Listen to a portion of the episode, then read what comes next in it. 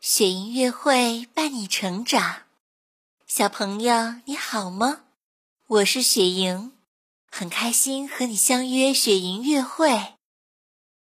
雪莹姐姐想要送你一套好书，书的名字叫《听会讲故事的古诗》。哇，真好呀！小朋友，你知道吗？传统节日对于我们中国人来说是非常重要的。宝贝，你最喜欢过的节日是什么呀？古代诗人在古诗中也描写了很多节日场景，用诗句给我们讲述了传统节日的习俗和有趣的故事。好棒啊！太棒了！快来和我一起打开古诗里生动有趣的故事吧！哇，好期待呀！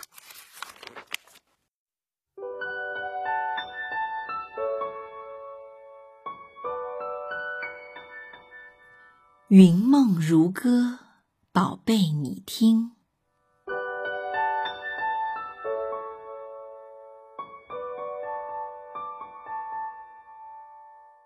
乞巧，唐·林杰。七夕今宵看碧霄，牵牛织女渡河桥。家家乞巧望秋月，穿尽红丝几万条。听，会讲故事的古诗开始啦。牛郎从小就没有了父母，跟一头老牛相伴，日子过得很苦。在老牛的帮助下，他认识了从天上偷偷跑到人间的织女。后来，牛郎还和织女结婚了，生了一儿一女，过上了幸福的生活。哇，好棒啊！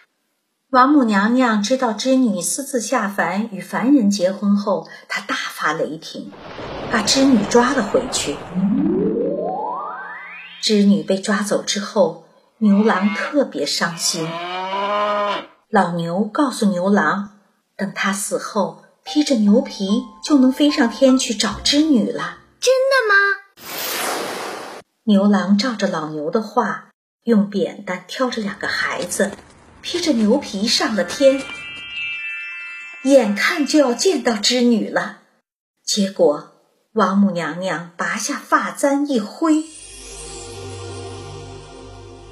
天空出现了一条很宽很宽的天河，牛郎和织女被隔在了两岸。他们的爱情感动了喜鹊，千千万万只喜鹊搭起一座鹊桥，让牛郎和织女在桥上团聚。太不可思议了！后来，王母娘娘只好允许牛郎和织女。在每年农历七月初七，在鹊桥上团聚。哇，真好呀！小喜鹊，小喜鹊，你们要去哪儿啊？我们要去搭鹊桥。小朋友，你知道七夕节又叫乞巧节、女儿节吗？听说这个节日与牛郎织女的传说有关。于是人们在这一天祈福、吃巧果、拜织女、染指甲，好有意思呀！诗人林杰和你一样，幼年时就对乞巧的传说充满了兴趣，喜欢在妈妈的陪伴下抬头看天河、看星星，期盼着牛郎织女能够早日相聚。于是后来他便写下了《乞巧》这首诗。哦，原来是这样啊！让我们一起再来深入感受一下这首古诗的美好意境吧！一起来听雪莹乐会的好童声聊聊小朋友带来的古诗《乞巧》，唐·林杰。七夕今宵看碧霄，牵牛织女渡河桥。家家乞巧望秋月，穿尽红丝几万条。真棒！你也来试一试，读一读会讲故事的古诗吧。